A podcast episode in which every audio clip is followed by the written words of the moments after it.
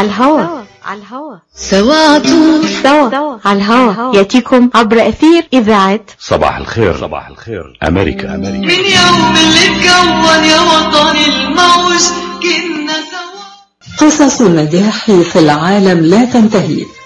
في الأدب والفن في الموسيقى والغناء في المسرح والسينما في المال والأعمال في العلوم وفي السياسة. وفي كل زمان ومكان قصة نجاح تستحق أن نلقي عليها الأضواء. ونحن معكم على راديو صوت العرب من أمريكا نقدم لكم من خلال هذا البرنامج قصة من قصص النجاح. قصة نجاح. قصة نجاح من إعداد وتقديم مجدي قصة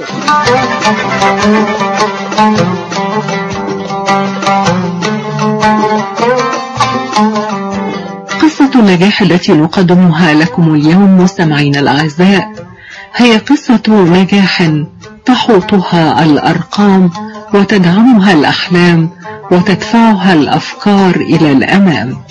هي قصة نجاح خبير اقتصادي عربي من طراز فريد.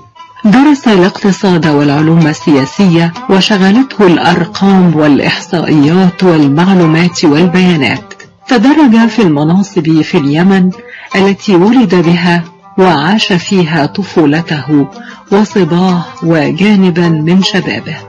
وصعد درجات سلم النجاح حتى أصبح مسؤولا عن أحد أهم القطاعات في جامعة الدول العربية وهو القطاع الاقتصادي. رحلتنا اليوم نقدم من خلالها قصة نجاح معالي السفير محمد الربيع الأمين العام لمجلس الوحدة الاقتصادية العربية التابعة لجامعة الدول العربية.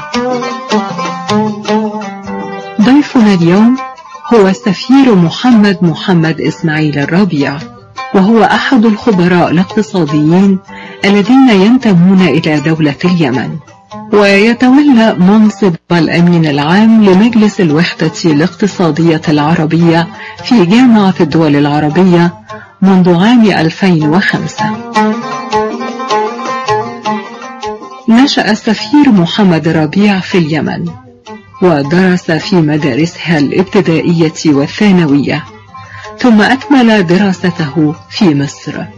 حيث حصل على بكالوريوس في الاقتصاد من كلية الاقتصاد والعلوم السياسية من جامعة القاهرة. كما حصل السفير محمد ربيع على دبلوم في إعداد مدراء القيادات العليا في عام 1984 من ديوان مجلس الوزراء في الأردن. ودبلوم في إعداد البرامج والتقارير المالية في عام 1985 من ديوان مجلس الوزراء في سلطنة عمان. ودبلوم في الدراسات الأسيوية في عام 2000 من جامعة الزقازيق في مصر.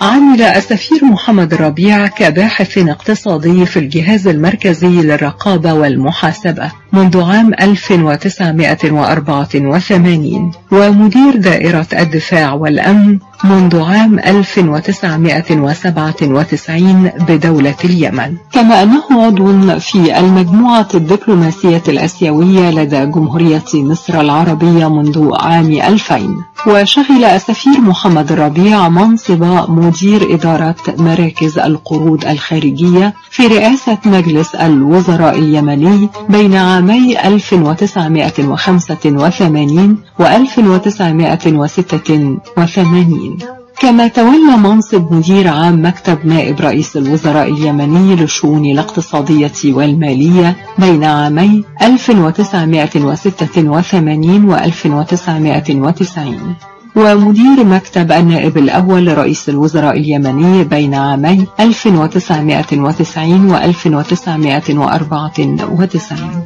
وسكرتير العام لمجلس السلم والتضامن اليمني بين عامي 1986 و 1998 كما شغل الربيع منصب المستشار الاقتصادي والتجاري والمسؤول الاقتصادي في المجلس الاقتصادي والاجتماعي لدى جامعة الدول العربية. من عام 1998 وحتى عام 2000 والمستشار الاقتصادي في المندوبية الدائمة للجمهورية اليمنية لدى جامعة الدول العربية والمنظمات العربية المتخصصة بين أعوام 2001 و2005 ومندوب الجمهورية اليمنية لدى مجلس الوحدة الاقتصادية بين أعوام 1998 وحتى 2004 معالي السفير محمد الربيع في البداية فندم بنرحب بحضرتك معنا في هذا البرنامج الذي نقدمه من إذاعة صوت العرب من أمريكا.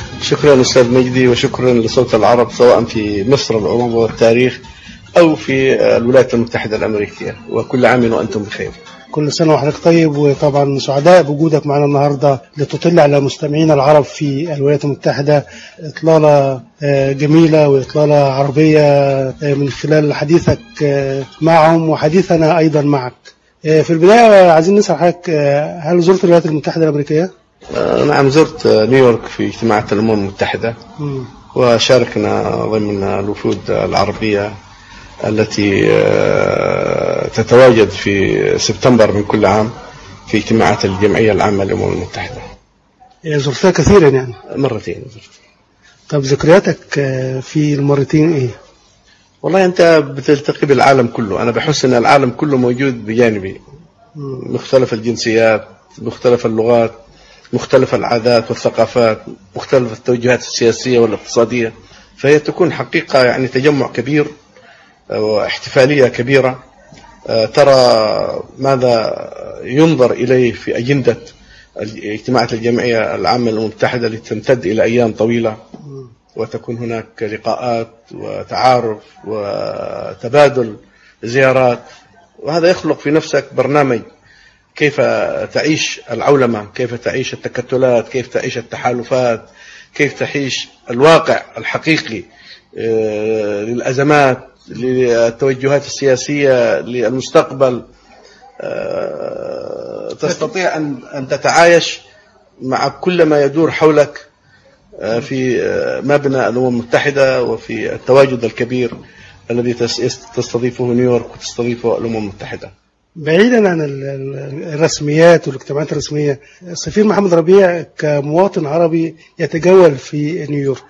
تعرف في جالية يمنية كبيرة في نيويورك وفي تنوع مطاعم وبقالات في عزومات يعني. وعزومات ولقاءات وتعارف وفي طلبة وفي ناس مهاجرين.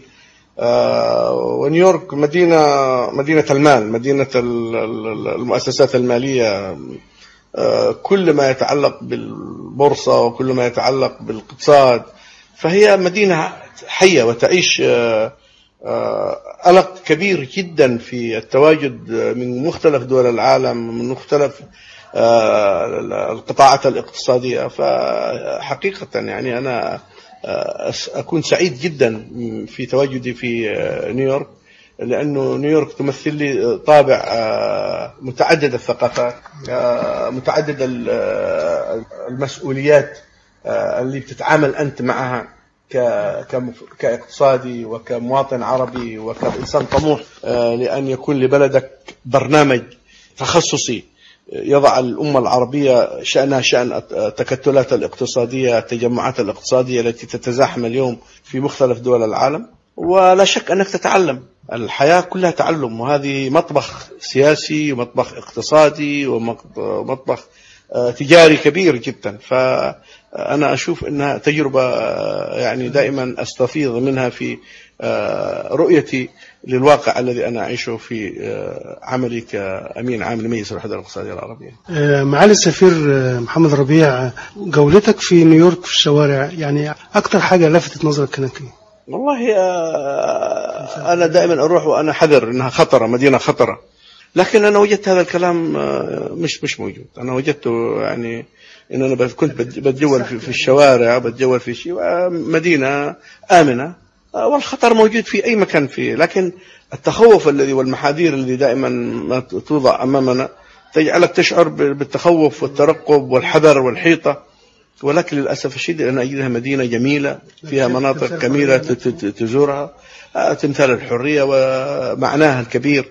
وفرنسا ماذا قدمت للولايات المتحدة الأمريكية في هذا ال- ال- ال- الشرح آه، الذي يطلق عنان الحرية في آه، السماء. آه، نحن نتأمل أيضا إلى الإنسان كيف يتأقلم مع مختلف توجهاته العملية والعلمية. نيويورك مدينة مزدهرة.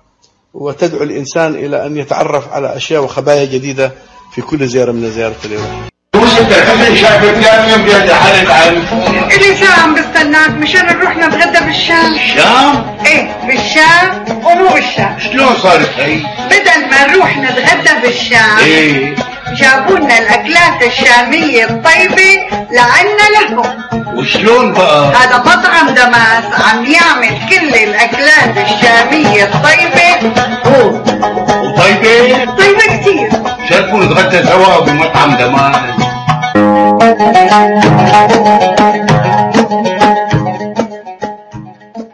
الأكل الشامي الأصيل فقط ب Damas Cuisine. زوروهم على 28841 Orchard Lake ب Farmington Hills. ولطلباتكم اتصلوا على 248-987-4609 That's 248-987-4609 دمس كوزين and catering جبنا لكم الشام لعندكم. العطاء قصة رائعة. بدايتها إنسان يهتم ونهايتها إنسان يحتاج مؤسسة الحياة للإغاثة والتنمية ومنذ أكثر من 25 عاما تحمل عطاءك إلى من يستحقه ويحتاجه بغض النظر عن الجنس أو العرق أو الدين. فأينما تكون الحاجة تجد الحياة تقدم المساعدة الطبية والملاجئ وبناء المدارس والأوار الارتوازية وبرامج كفالة عوائل اللاجئين والأيتام وغيرها حسب الحاجة. للمساعدة باستمرار هذا الجهد الكبير امنح تبرعك المعفى من الضرائب اليوم إلى منظمة الحياة للإغاثة والتنمية. عبر الموقع www.lifeusa.org أو الاتصال على الرقم المجاني 1-800-827-3543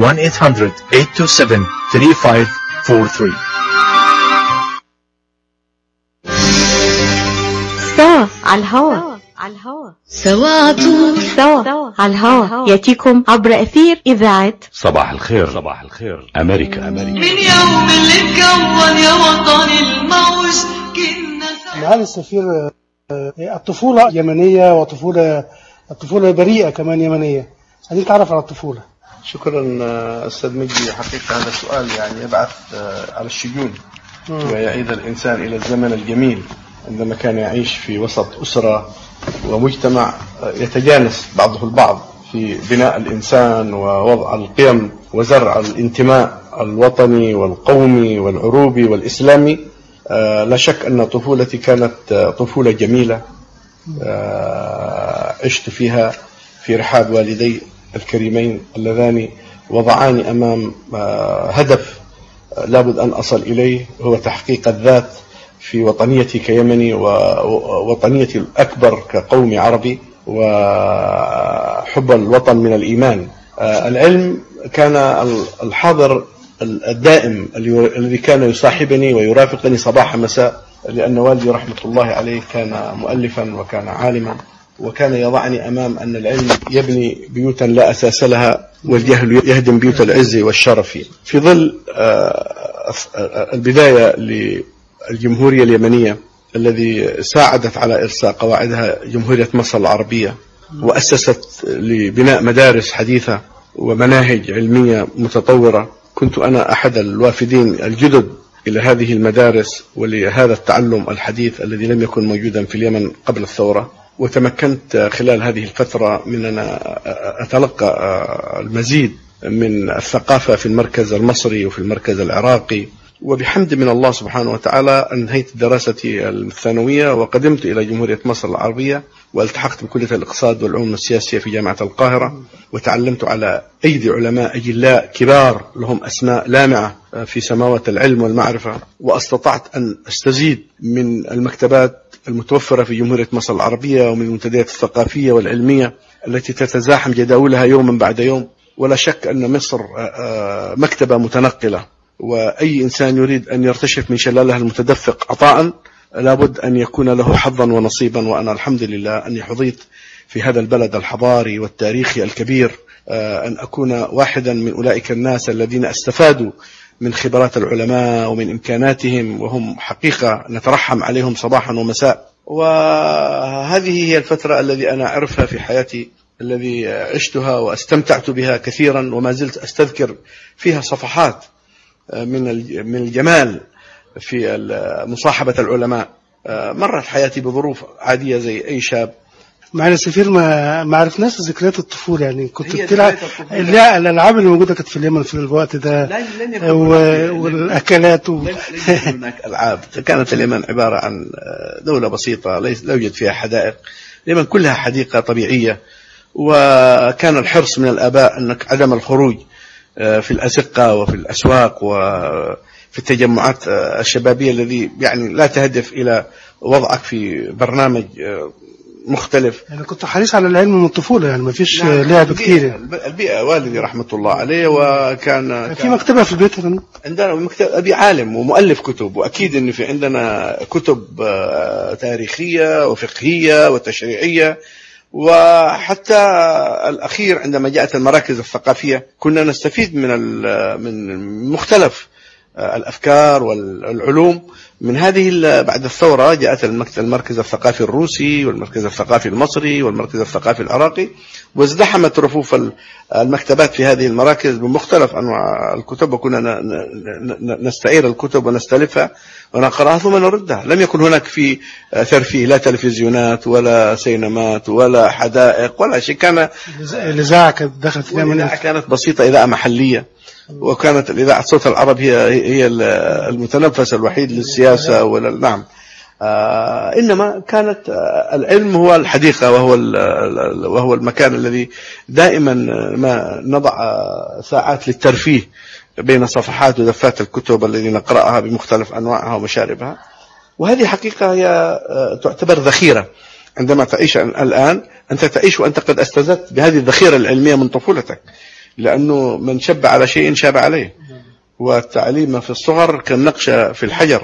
معالي السفير محمد الربيع أنت الآن طبعا وصلت لقمة النجاح لكنك في فترة الصبا والشباب آه، مثل أي شاب مثل أي فتى آه، لديك أحلام تراودك أثناء البحث والعلم والدراسة في أحلام تراودك. كان حلمك الذي يشغل بالك دائما كان إيه؟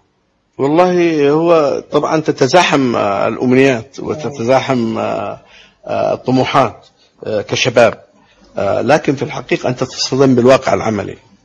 عندما تبدأ تنتهي فترة دراستك وتبدأ تلتحق بقطاعات العمل المختلفة تصطدم أن الحياة ليست سهلة كما تراها. يعني واحد يقول لك أنا نفسي أطلع دكتور. نفسي أطلع ضابط نفسي أطلع مهندس لكن أنت اخترت الطريق الصعب طريق الاقتصاد يعني. أنا والله لم أختار طريق الاقتصاد. أنا ك- أنا درست في كلية الطب. آه، والدي كان مصر أن أكون طبيب ودرست في جامعة عين شمس ولكن يعني لم لم تكن هوايتي الطب. فتحولت إلى كلية الاقتصاد والعلوم السياسية الذي أنا كنت حقيقة أعشق. علم الاقتصاد لأنه علم الاقتصاد يعال- يعالج مشكلة. زي الطبيب اللي بيعالج مريض الاقتصاد الاقتصادي بيعالج اقتصاد مريض بينمي اقتصاد بيساهم في تطور الاقتصاد في دولته في مجتمعه. اشتغلت في رئاسة الوزراء بعد أن انهيت فترة عملي في دراستي في جامعة القاهرة. والحمد لله التحقت مباشرة بمكتب نائب رئيس الوزراء في اليمن وتعاملت مع الخطط الخمسية تعاملت مع البرامج الاستثمارية تعاملت مع آه، البروتوكولات الثنائية بيننا وبين مختلف دول العالم آه، تعاملت مع قطاع النفط وهو قطاع حيوي في اليمن وكان قطاع الناس تستبشر فيها الخير لإحداث نقلة نوعية لل- للاقتصاد اليمني ولمستويات الدخل آه، للمواطن اليمني وتحقيق الرفاه الاقتصادي والاجتماعي والتنمية بمختلف آه، توجهاتها وسبل ال- الحياة فيها إلا أنه آه، وجدت أنه حقيقة أن الإنسان آه، في مجتمعات العربية لا يستطيع أن يضع ركائز آه، تتشابه مع اليابان مع الصين مع سنغافورة مع ماليزيا مع بعض الدول الأفريقية لأنه ما زالت هناك تسلط من بعض القيادات التي لا تحب الخروج من المربع رقم واحد إلى المربع رقم اثنين. ما يحق لكش أنت إنك كشاب أو كموظف تشتغل تحت أمرة آه، وزير أو رئيس أو كذا أن أن تتجاوز إمكانات هذا الشخص الذي أنت بتشتغل معه لابد أنك تكون دائما تابع. ولا يمكن أن تكون بوصلة مساعدة له في في في الخروج من عنق الزجاجة الذي يظل الإنسان يراوح سنوات عمره وهو حبيس. هذا الموقع ال- ال- الذي يعطي الإنسان الرتابة والجمود الفكري والعملي والحركة والحركة حتى. خلينا نستريح قليلا يعني. أنا أحب أن أنا أترك لحضرتك فرصة اختيار أغنية كده عشان نتحدث عن اليمن. نختار أغنية يمنية مشهورة عندكم و... أو ليها صدى كبير في اليمن يعني. والله تعرف آه، التراث اليمني تراث تاريخي. آه، قصائد كتبت من 300 سنة وما زالت تغنى في اليمن وكأنها كتبت اليوم. يعني لدينا طقوس آه، جميلة. تتناغم مع الطبيعة وجمال الطبيعة في اليمن تتناغم مع الأفراح تتناغم مع الحصاد تتناغم مع ال- ال- الأحزان ومع الحروب مع السلم مع الأمطار. الإنسان اليمني عندما يفتح آه، خياله آه، الذي يسبح في آفاق الجمال آه، يجسد في بيوت من الشعر. النمطي من الشعر الحديث من الشعر ال- ال- المغنى. فعندنا مثلا أغنية البن وعندنا أغنية هذه مشهورة لأن اليمن تشتهر بالبن. وهذه جسدت آه، الإنسان اليمني كيف استطاع أن يضع آه، علامة حقيقية في منتج آه، استطاع أن يصل إلى مختلف دول العالم. وسمي البن بأسماء آه، موانئ التصدير بناء المخا. فتجد قهوة موخا كافي موخا موجود هذا في كل أرجاء المعمورة في العالم ومنها الولايات المتحدة الأمريكية. فهذه الأغنية آه، تذكرني بالألق تذكرني بالمجد الذي المزارع اليمني استطاع على آه، سفوح الجبال وعلى المدرجات الجبلية أن يزرع هذه النبتة. التي أعطت لليمن مكانة وأعطت له اسم آه، خارج جغرافية الوطن ال- ال- العزيز على قلوبنا جميعا وهو وطن آه، التاريخ والحضارة الممتدة عبر آلاف السنين. حريص على تناول البن اليمني معالي السفير؟ نعم البن اليمني هو هو هو في أوقات يعني اللي الصباح الصباح الصباح. قهوة الصباح. أنا أحب القهوة اليمنية لأنه أولا لها ريحة ريحتها نفاذة. وتربطني باليمن تربطني بالأجواء اليمنية تربطني بالمواعيد ال- التي الأسرة كلها تجتمع حول تناول هذه فنجان القهوة والذي هو يعبر عن تجمع آه، الأسرة في, في على آه، على على مقاعد آه، متقاربة. يعني تتلاقى فيها الأرواح قبل الأفئدة. مرحبا سعيد. أهلا علا. ليش هالمقابلة الفاترة هي بيقول المثل لاقيني ولا تغديني. يمه زعلتي. شنو رأيك؟ إذا لقيتك وأيضا غديتك بأحسن مطاعم ميشيغان مطعم عشتار والله فكرة. أفضل الأطباق والمقبلات العربية والعراقية وأحلى ملقى ولا تنسين اللحوم الطازجة مباشرة من ملحمة عشتار لزباين عشتار وملحمة عشتار توفر اختيارات متنوعة من كافة أنواع اللحوم وبأسعار متميزة وجودة أيضا مميزة. ملحمة عشتار تقع على 36865 Ryan Road في مدينة Sterling Heights وأكيد أحلى لمة وأطيب لقمة في مطعم عشتار اللي عنوانه 3625 15 Mile Road في مدينة Sterling Heights هاتف 586-698-2585 586-698-2585 يلا علا. يلا عشتار للجودة وكرم الضيافة عنوان. مطعم عشتار. لتحضري عشاء طيب وسفرة ملكية منقدم لك تشكيلة متنوعة وغنية. مربيات كبيس وحمص بطحيني الجودة عالية والمنتجات صحية. الشكل مثل الخيال والريحة شهية. لتطلع سفرتك لوحة فنية زياد لقمة هنية وطعمة أصلية. منتجات زياد من عائلتنا إلى عائلتكم. سوا على الهوا على الهوا. سوا. سوا. على الهوا. يأتيكم عبر أثير إذاعة صباح الخير. صباح الخير. أمريكا أمريكا. من يوم اللي اتكون يا وطني الموج كنا سوا. معالي السفير محمد الربيع يعني آه، أنت أمين عام المجلس الوحدة الاقتصادية العربية التابع لجامعة الدول العربية. طبيعة عمل حضرتك آه، محاطة بالأرقام أنت محاط دائما بالأرقام. هذه الأرقام أثرت في شخصيتك؟ أثرت في علاقاتك في اتجاهاتك؟ لا شك نحن الآن في التحول الرقمي. نحن نعيش آه، آه، آه، التكنولوجيا الرقمية الاقتصاد الرقمي العملة الرقمية. الإنسان بكرة سيكون الملك ما عندوش اسم يكون عنده رقم فقط رقم واحد ورقم اثنين ورقم ثلاثة. وهذا التطور الذي حقيقة اكتسح العالم كله. ونحن الآن في ما الجائحة كورونا هذه وهي آه، البداية لإعادة آه، آه، رسم العالم وتخطيط أجندته المستقبلية التي ستتعامل مع الرقمي لكن أنا عايز أتكلم عن الأرقام في حياتك أثرت على علاقتك الشخصية في البيت هنا على حياتك الشخصية. ده كل حساباتك بالأرقام مع الأسرة كده ولا إيه؟ الأرقام الأرقام الذي دائما تأسرني هي رقم سبعة. رقم سبعة الله السبع, السبع سماوات سبع أراضين الأسبوع سبعة أيام آه، سيدنا يوسف سبع سنوات عجاب. في رقم سبعة هذا أنا أحس بتفاؤل فيه. آه، الطفل يعيش في بطن أمه أقل حاجة سبعة شهور.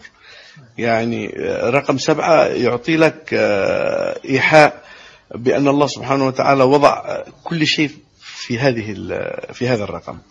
وبالتالي أنا دائما آه، أستشعر بأنه حتى أعمار الإنسان تتراوح ما بين الستين والسبعين. يعني الأعمار ففي هذه السنوات أنت تعيش إحصاء آه، آه، نقاط تتوقف عندها كثيرا إيجابيات وسلبيات في حياتك. عندما تبدأ الاقتراب من من الرقم سبعة في حياتك السبعينات تبدأ أنت تحصي ماذا صنعت في الستين السنة؟ وماذا ستصنع في العشر سنوات؟ في هذه السنوات العشر أشبه نفسي بال- بالمباراة الحاسمة الفاصلة التي الحكم يلتقط فيها لاعب ويدفعه إلى الملعب ليحقق الفوز. المدرب. المدرب ليحقق الفوز. ففي العشر السنوات هذه أنت تكون قد وصلت إلى مرحلة النضوج الفكري ووصلت إلى مرحلة الحكم على نفسك مش على الآخرين. ما هي الإيجابيات وما هي السلبيات؟ وكيف تنهي حياتك بتعظيم الإيجابيات ودحر السلبيات وتصفيتها من حياتك؟ إما بقراءة القرآن والتدبر في كلمات الله سبحانه وتعالى وإما بفعل الخير ورسم الخير ووضع لمسات على الفقراء وعلى المساكين وعلى أصحاب الحاجة وقضاء حوائج الناس. أو بالدعوة المرنة الوسطية التي تظهر الإسلام آه، بمظهره الذي اللائق. كيف أبسط للجيل الجديد المعاني السامية للإسلام؟ السيرة العطرة للرسول صلى الله عليه وسلم السيرة العطرة لصحابته والإيثار وال- والإيمان والرسوخ الذي حقق لهذه الأمة أن تتمدد وتصل إلى كل مختلف العالم وتحقق تلك الإيجابية العظيمة بكلمة الله أكبر. بكلمة الله أكبر التي لا تعني الإرهاب ولكنها تعني السلام. وبالتالي يجب أن نكون رسل للسلام رسل للمحبة. هؤلاء الناس الذين بعثوا على الإرهاب وشوهوا آه، الدين الإسلامي هذا ليس من الإسلام في شيء. آه، عندما تريد أن تستريح قليلا من عناء العمل وأن آه، تتيح لنفسك فرصة أين تذهب؟ وماذا تفعل؟ يعني حقيقة في ثلاث حاجات أعملها.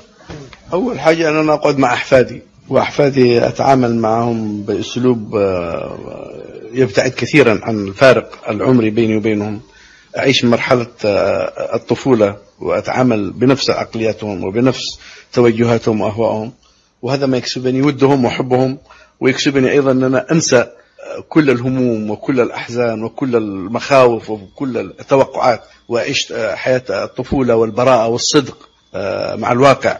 الأمر الآخر أني أزور التاريخ المناطق القديمة المساجد القديمة المواقع الذي صنعت للعرب تاريخ وما تبقى للعرب من ألق هو هذه الأماكن. أزورها وأشعر بالتاريخ الجميل وبالفخر والافتخار الذي ما زلنا نعيشه من خلال آباء صنعوا لنا مجد نحن للأسف لم نصنع الأجيال القادمة ولأبنائنا مجد من صنع الأهرام من صنع المساجد الذي بقى عمرها 850 سنة و1000 سنة وما زالت واقفة كما كانت.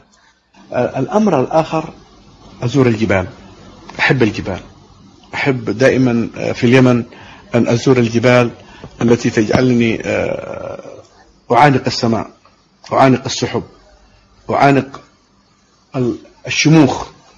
أبتعد عن الانكسار عن التقزم عن العبودية. أستطيع أن أعيش آه، انتصار على واقعي الذي أنا أرفض كثير من آه، معالمه ومن منصاته التي تجعلني أخجل أن الإنسان العربي وضع نفسه في هذه في هذا الموضع. وأصبحت دولنا العربية تتساقط أمام أطماع الأجنبي الذي خطط للاستئثار بها ولطمس هويتها وتاريخها الحضاري المشرق. عندنا اليمن كلها جبال وبالتالي أنا عندما أذهب في هذه الجبال أحس أننا ابتعدت عن السهول وعن المواطن لأن اليمني كان يعيش في الجبال حتى يبتعد عن الهجوم وعن الغزوات وعن وهذه هي جزء لا يتجزأ من حياة الإنسان اليمني القديم. خلينا نتكلم عن الأكلات. أنت في مصر طبعا عشت طويلا. أعتقد أن الملوخية دي نمرة واحد. الملوخية وصينية البطاطس أحبها كثيرا. واحد طبعا الفول المصري بالنسبة لليمن طيب. وفي اليمن عندنا وجبة وجبات متعددة. ولكن أحب الوجبة الشعبية السلتة الحلبة. الحلبة هذه يعملوها بطريقة معينة. وأحب بنت الصحن هذه نوع من الأطباق الذي معجنات ويحطوا عليها العسل اليمني الأصيل. وطبعا اللحمة الكبسة والمندي والمضبي. وأشياء كثيرة الشفوت يعني أسماء يعني ليس لها أول من اخر والمخبوزات الجميلة الجحين والذمول والكعك والخبز الذرة وخبز الشام يعني أشياء كثيرة جدا. حضرتك أيضا عشت في الأردن وعشت في عمان على ما أعتقد. آه، زرتهم. الأردن المنسف فيها والزرب والمقلوبة. وعمان فيها أكلات مقاربة لليمن. آه، يعني جميلة. الوطن العربي آه، ثري. ثري. ثري. له تاريخ. وهذا عندما تروح أوروبا فقراء. المطبخ المطبخ الغربي فقير. المطبخ العربي مطبخ ثري. ثري. ثري في في في الشعر ثري في الغناء ثري في الموسيقى ثري في في, في الأزياء ثري في واقع. الإنسان العربي واقع. يجسد تاريخ ويجسد عمق. آه، بالتأكيد حضرتك زرت العديد والعديد من الدول العربية مش هنتكلم عن الدول اللي انت لم آه، يعني تعشقها أو لم تسترح فيها كثيرا لكن دعنا نتحدث عن الدول العربية التي أحببتها كثيرا. طبعا بغض النظر عن مصر واليمن. لكن بعض الدول الأخرى أحسست فيها بحميمية. الدول الفقيرة في الوطن العربي أحبها كثيرا. والله. أحب موريتانيا هي فقيرة ولكنها غنية غنية بشعبها المتحضر آه، بموروثها الحضاري والتاريخي الإسلامي وبما تملكه من موارد طبيعية لم تستثمر لم تستغل من قبل الدول العربية. أحب الصومال أحب جيبوتي أحب السودان أحب فلسطين. الحضارة والتاريخ والبعد العروبي القومي الرسالة. أحب دول المغرب العربي أحب المشرق بلاد العرب أوطاني أحب كل الدول العربية. ولكن الإنسان دائما إذا عنده أولاد سبعة واحد منهم مريض يحب السبعة لكن المريض يحبه أكثر. إذا كان واحد تعب يحب التعب أكثر. فإحنا دولنا العربية دول كلها متجانسة والحمد لله فيها من من الوسائل وشائج القربة ما يكفي. لكن للحقيقة آه إنه لما تسافر من بلد إلى بلد عربي توجد في بصمة. غير ما تسافر من دولة أوروبية إلى دولة أوروبية. تلاقي أنت من مجتمع مختلف تماما. بلادنا العربية في تدخل مطعم تلاقي أكلة أكلتها في السودان ولا أكلتها في سوريا. تدخل مكتبة تلاقي كتاب تلاقي مجلس تلاقي إنسان بيتكلم عن لا لا تعيش الغربة تعيش التآلف وتعيش يعني الخصوصية للإنسان العربي. وهذا حتى لو أنت في أمريكا في الأمم المتحدة ولا في الاتحاد الأوروبي ولا تشوف العرب كأنهم أصدقاء كأنهم أسرة واحدة. وهم ما شافوش بعض أول مرة يلتقوا هذه الخصوصية اللي تجعلني أشعر بأنه فعلا الله سبحانه وتعالى عندما ختم الرسالات ووضعها في وطننا العربي وكانت كل آه، الرسالات الإسلامية وغير الإسلامية في أرض العرب إنما كان بخصوصية هذه الخصوصية أنا أعيشها في زيارتي لأي دولة من الدول المسيحي اليهودي المسلم البوذي الكذا. كل هذولا يحسوا بالمواطنة. حب الضيف إكرام الضيف رعاية الضيف. تعيش حياة مادية. ما زالت دولنا العربية تحترم هذا الغريب تحترم هذا الضيف تتعامل معه بأسلوب يجعله يحس بالطمأنينة وبالحب والاستقرار المعيشي والحياتي. معالي السفير محمد الربيع أنت تقر بأن المرأة العربية آه، سيدة اقتصاد من طراز رفيع في بيتها؟ أنت تترك آه، ميزانية المنزل للزوجة آه، يعني ولا أنت دي- تدير منزلك بنفسك باعتبارك رجل اقتصاد من طراز رفيع يعني؟ أقول لك على حاجة كذا وهي ليس مجاملة. أنا عندما قدمت إلى مصر كانت ال- المساعدة المربية التي تأتي وإحنا طلبة تصلح لنا الأكل كانت مصرية. وهذه المرأة كانت تأخذ مننا مصاريف البيت الإيجار وكانت تصرف علينا وكنا نسميها وزيرة مالية وهي مربية. كانت تنفق علينا بأسلوب فني دقيق جدا. يعني ينتهي الشهر وإحنا يعني ما زال معنا في حوزتنا مبالغ نقدية. وعندما تعمقت وجدت أن المرأة المصرية في ذلك الوقت كانت وزيرة مالية حقيقية. كانت تأخذ مرتب بسيط من زوجها ولم تكن هي تعمل. كانت هذه المرأة المصرية تدبر البيت بالكامل. كهرباء وماء وغاز ومصروفات ونفقات ملابس الشتاء وملابس الصيف والإجازة الصيفية من مبلغ بسيط جدا. إذا المرأة هي أكثر تدبر من الرجل. لأنها كانت تدي للرجل مصروفه ولأبنائها مصروفتهم الجيب مصروف الجيب. كيف تتعامل مع هذا المرتب البسيط بهذا التخطيط الممنهج الذي فعلا وزير المالية ما يقدرش يعمله لو أجيب وزير المالية في أي دولة عربية وأقول له نفذ آه، إنفاق هذه الموازنة على مختلف آه، متطلبات الحياة لما أستطاع. إذا المرأة إذا ما وضعناها رائدة في البيت. أكيد أنا أتخرج ولد وزير مالية وأتخرج زوج وزير مالية وحيكون هناك مدخرات وحنبني مدخرات لأن واقعنا العربي الآن ما فيش مدخرات. البيت هو أساس المدخرات. كل المدخرات القومية تكون نابعة من البيت من الأسرة. لابد أن نتعلم أن الأم مدرسة إذا أعددتها أعددت شعبا طيب الأعراق. لا شك أن الأم هي السياج الحقيقي للأمن القومي العربي وللأمن الوطني.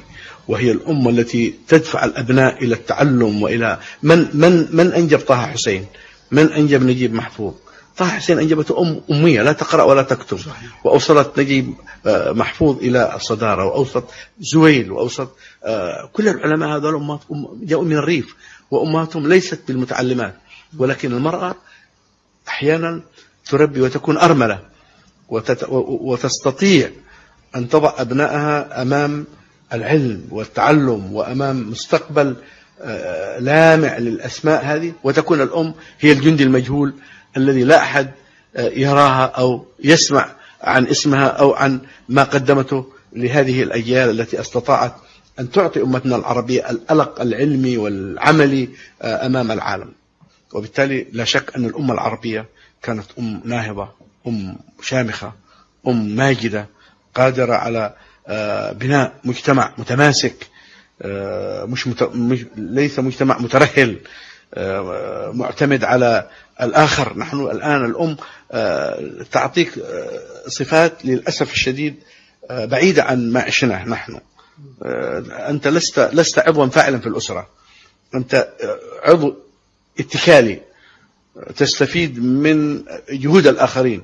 لكن كان في السابق الأسرة تستفيد منك. كنت أنت جزء من مفاتيح العطاء آه، لبناء أسرة. آه، متكاملة وكبيرة عندما كانت الأسرة كلها تعيش في مبنى واحد وتعيش في مكان واحد. مركز طب رهاب للعلاج الطبيعي بإدارة الدكتور محمد فرح حسين. أخصائي العلاج الطبيعي بخبرة أكثر من 13 عاما. طب رهاب يقدم خدمات العلاج الطبيعي وإعادة التأهيل ويضم مجموعة من أفضل أخصائي التشخيص الدقيق للحالات المرضية مع خبرة عالية في التعامل مع الحالات التي تحتاج إلى إعادة تأهيل وعناية خاصة بعد العمليات والكسور.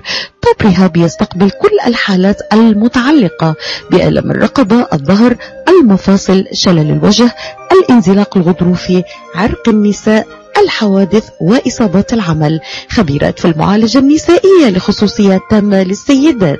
عندما تبحثون عن رعاية متميزة اقصدوا توب ريهاب للعلاج الطبيعي الواقع على 15001 ميشيغان افنيو وللمواعيد اتصلوا على 313 846 0555 that's 846 0555 مراكز IVF ميشيغان للخصوبة وأطفال الأنابيب الرواد في مجال الطب التناسلي. تعلن عن استقبال مراجعيها في بلومفيلد هيلز ومراكزها المنتشرة في ميشيغان واوهايو حيث يتواجد أمهر الأخصائيين لتقديم الاستشارات في جميع مجالات التلقيح الصناعي. يعتبر الدكتور نيكولاس شما أحد أهم الأخصائيين في الغدد الصماء التناسلية في ولايتي ميشيغان واوهايو حيث أجرى أكثر من عشرة آلاف عملية طفل أنبوب وساعد الآلاف من الأزواج على تحقيق حلم الأبوة. يحمل الدكتور شمة شهادة البورد الأمريكي في كل من أمراض النساء والتوليد أمراض الغدد الصماء التناسلية والعقم. رعاية طبية ممتازة وتفهم عميق للأثر العاطفي والنفسي لحالة العقم. للاستفسار اتصلوا على 248 952 9600 248 952 9600 سوا على الهوا على الهوا. سوا عطول سوا على الهوا. يأتيكم عبر أثير إذاعة. صباح الخير. صباح الخير. أمريكا. أمريكا. من يوم اللي اتكون يا وطني الموج كنا سوا. معالي السفير محمد الربيع أمين عام المجلس الوحدة الاقتصادية العربية التابع لجامعة الدول العربية آه، الاقتصاد الدولي الاقتصاد العالمي ما بعد كورونا؟ سيصبح له شكل آخر تماما طبعا. شوف الآن في حقيقة يعني في دول خرجت من إطار آه، التنافس الاقتصادي وفي دول ظهرت وبرزت. في دول من الاقتصادات المتسارعة زي ماليزيا الآن دخلت بقوة واكتسحت دول أوروبية. وفي الصين الآن هي فعلا الآن الاقتصاد رقم واحد في العالم. لكن تعال نشوف ما زالت الصين دولة من دول العالم الثالث وحتى لو وصلت الاقتصاد رقم واحد. الإدارة الفوقية للاقتصاد والغير الاقتصاد وللسياسة وللجيش وللعسكر والتسلح ليس في يد الدول ال- الأقل آه، العالم الثالث.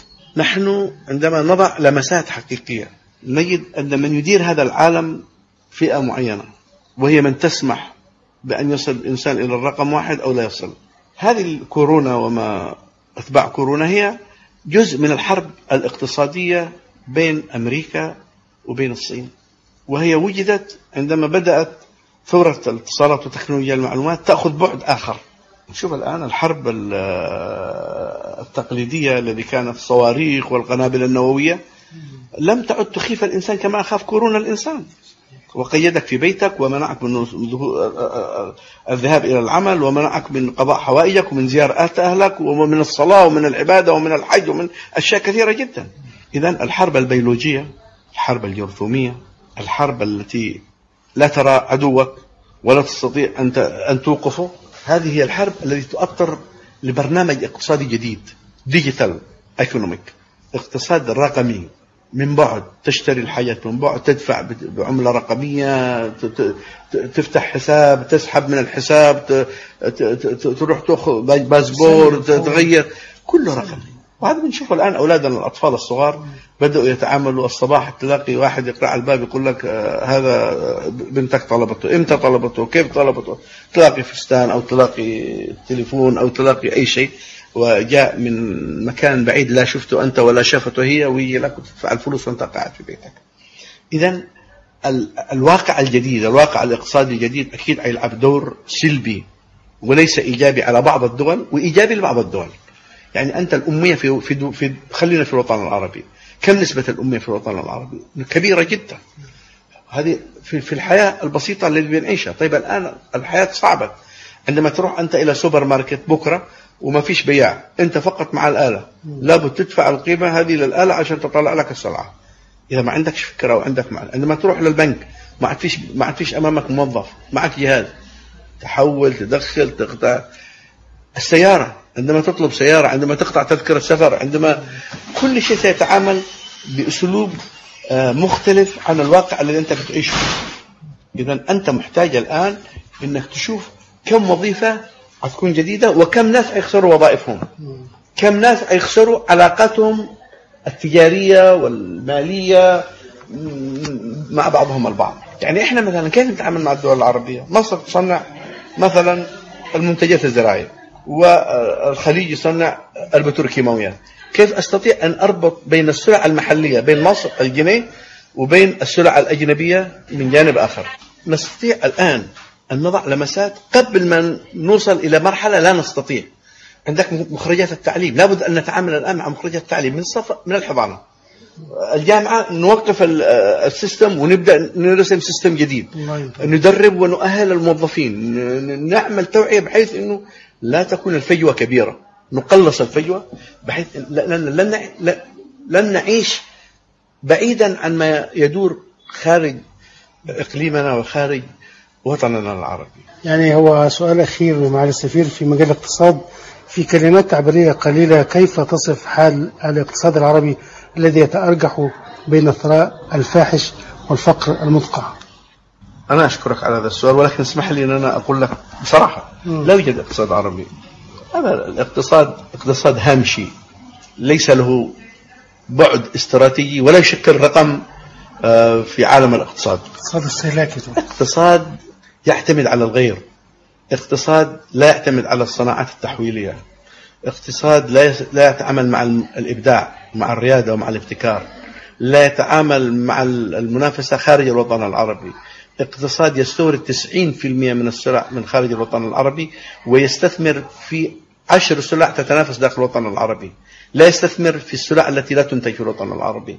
اقتصاد يعيش على الريع النفطي ولا يتعامل مع ال- التطور ومع الابتعاد الكامل عن ال- الوسائل التقليدية للتنمية الاقتصادية. الاقتصاد العربي عاش فترة من الزمن يترنح. دول آه، تشتري السلاح ولا تشتري وسائل الإنتاج. دول آه، تتعامل مع آه، العسكرة ولا تتعامل مع مخرجات التعليم. دول تتعامل مع مع منشآت ولا تتعامل مع عقود. آه، فبالتالي انت انت أنت لم شوف سنغافورة تجربة خلينا نشوف سنغافورة. سنغافورة عندما رفضتها أندونيسيا وماليزيا آه، رئيس الوزراء حقها جاي إلى مصر في الستينات يتسول. ودون لنا أي حاجة بس كيف وعندما عاد إلى بلاده وجد انه العلم هو أساس كل شيء. الناتج المحلي الإجمالي الآن لسنغافورة يساوي الناتج الإجمالي لكل دولة التعاون الخليجي. وهي دولة صغيرة في المساحة. عشان تتوسع تشتري سنويا ب 4 مليار دولار رمال علشان تتوسع في البحر. إذا العلم يعلو ولا يعلى عليه. العلم يحرسك والمال تحرسه. عندك ثلاثة تريليون دولار خارج الوطن العربي. إحنا لو استثمرنا 10% منها في الوطن العربي هذا الوطن العربي يتحول إلى دول متقدمة في الجانب الاقتصادي والصناعات. نحن نريد خارطة طريق نريد خارطة استثمارية نبدأ نشتغل عليها وفق المزايا النسبية لكل دولة من الدول العربية. هذه أنا جاء جائحة كورونا؟ درس. جرس لابد. يصحي الناس من الغفوة. كذا يقول لك إحنا إحنا إحنا عند إيش؟ حتى الصناعات التي عندك. كلها مواد خام من خارج الوطن العربي. كل المصانع مركبة خارج الوطن العربي. ما هي القيمة المضافة؟ تكاد تكون 5 6% ما تنفعش.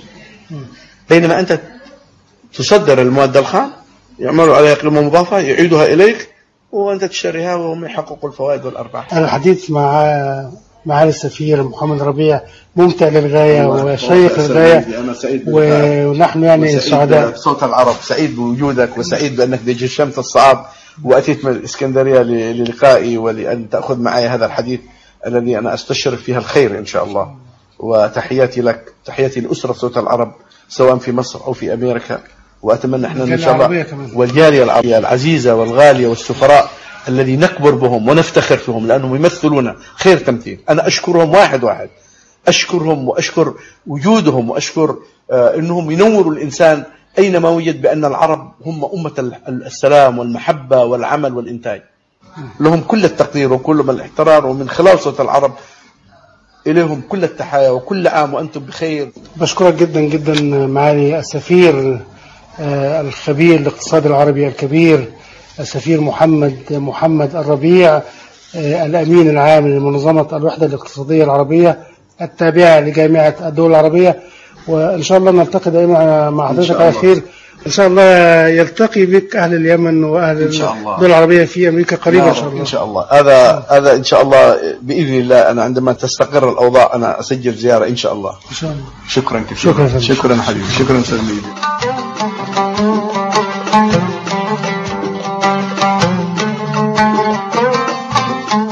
شكرا لكم مستمعينا الكرام وإلى اللقاء مع حلقة جديدة وقصة جديدة من قصص النجاح.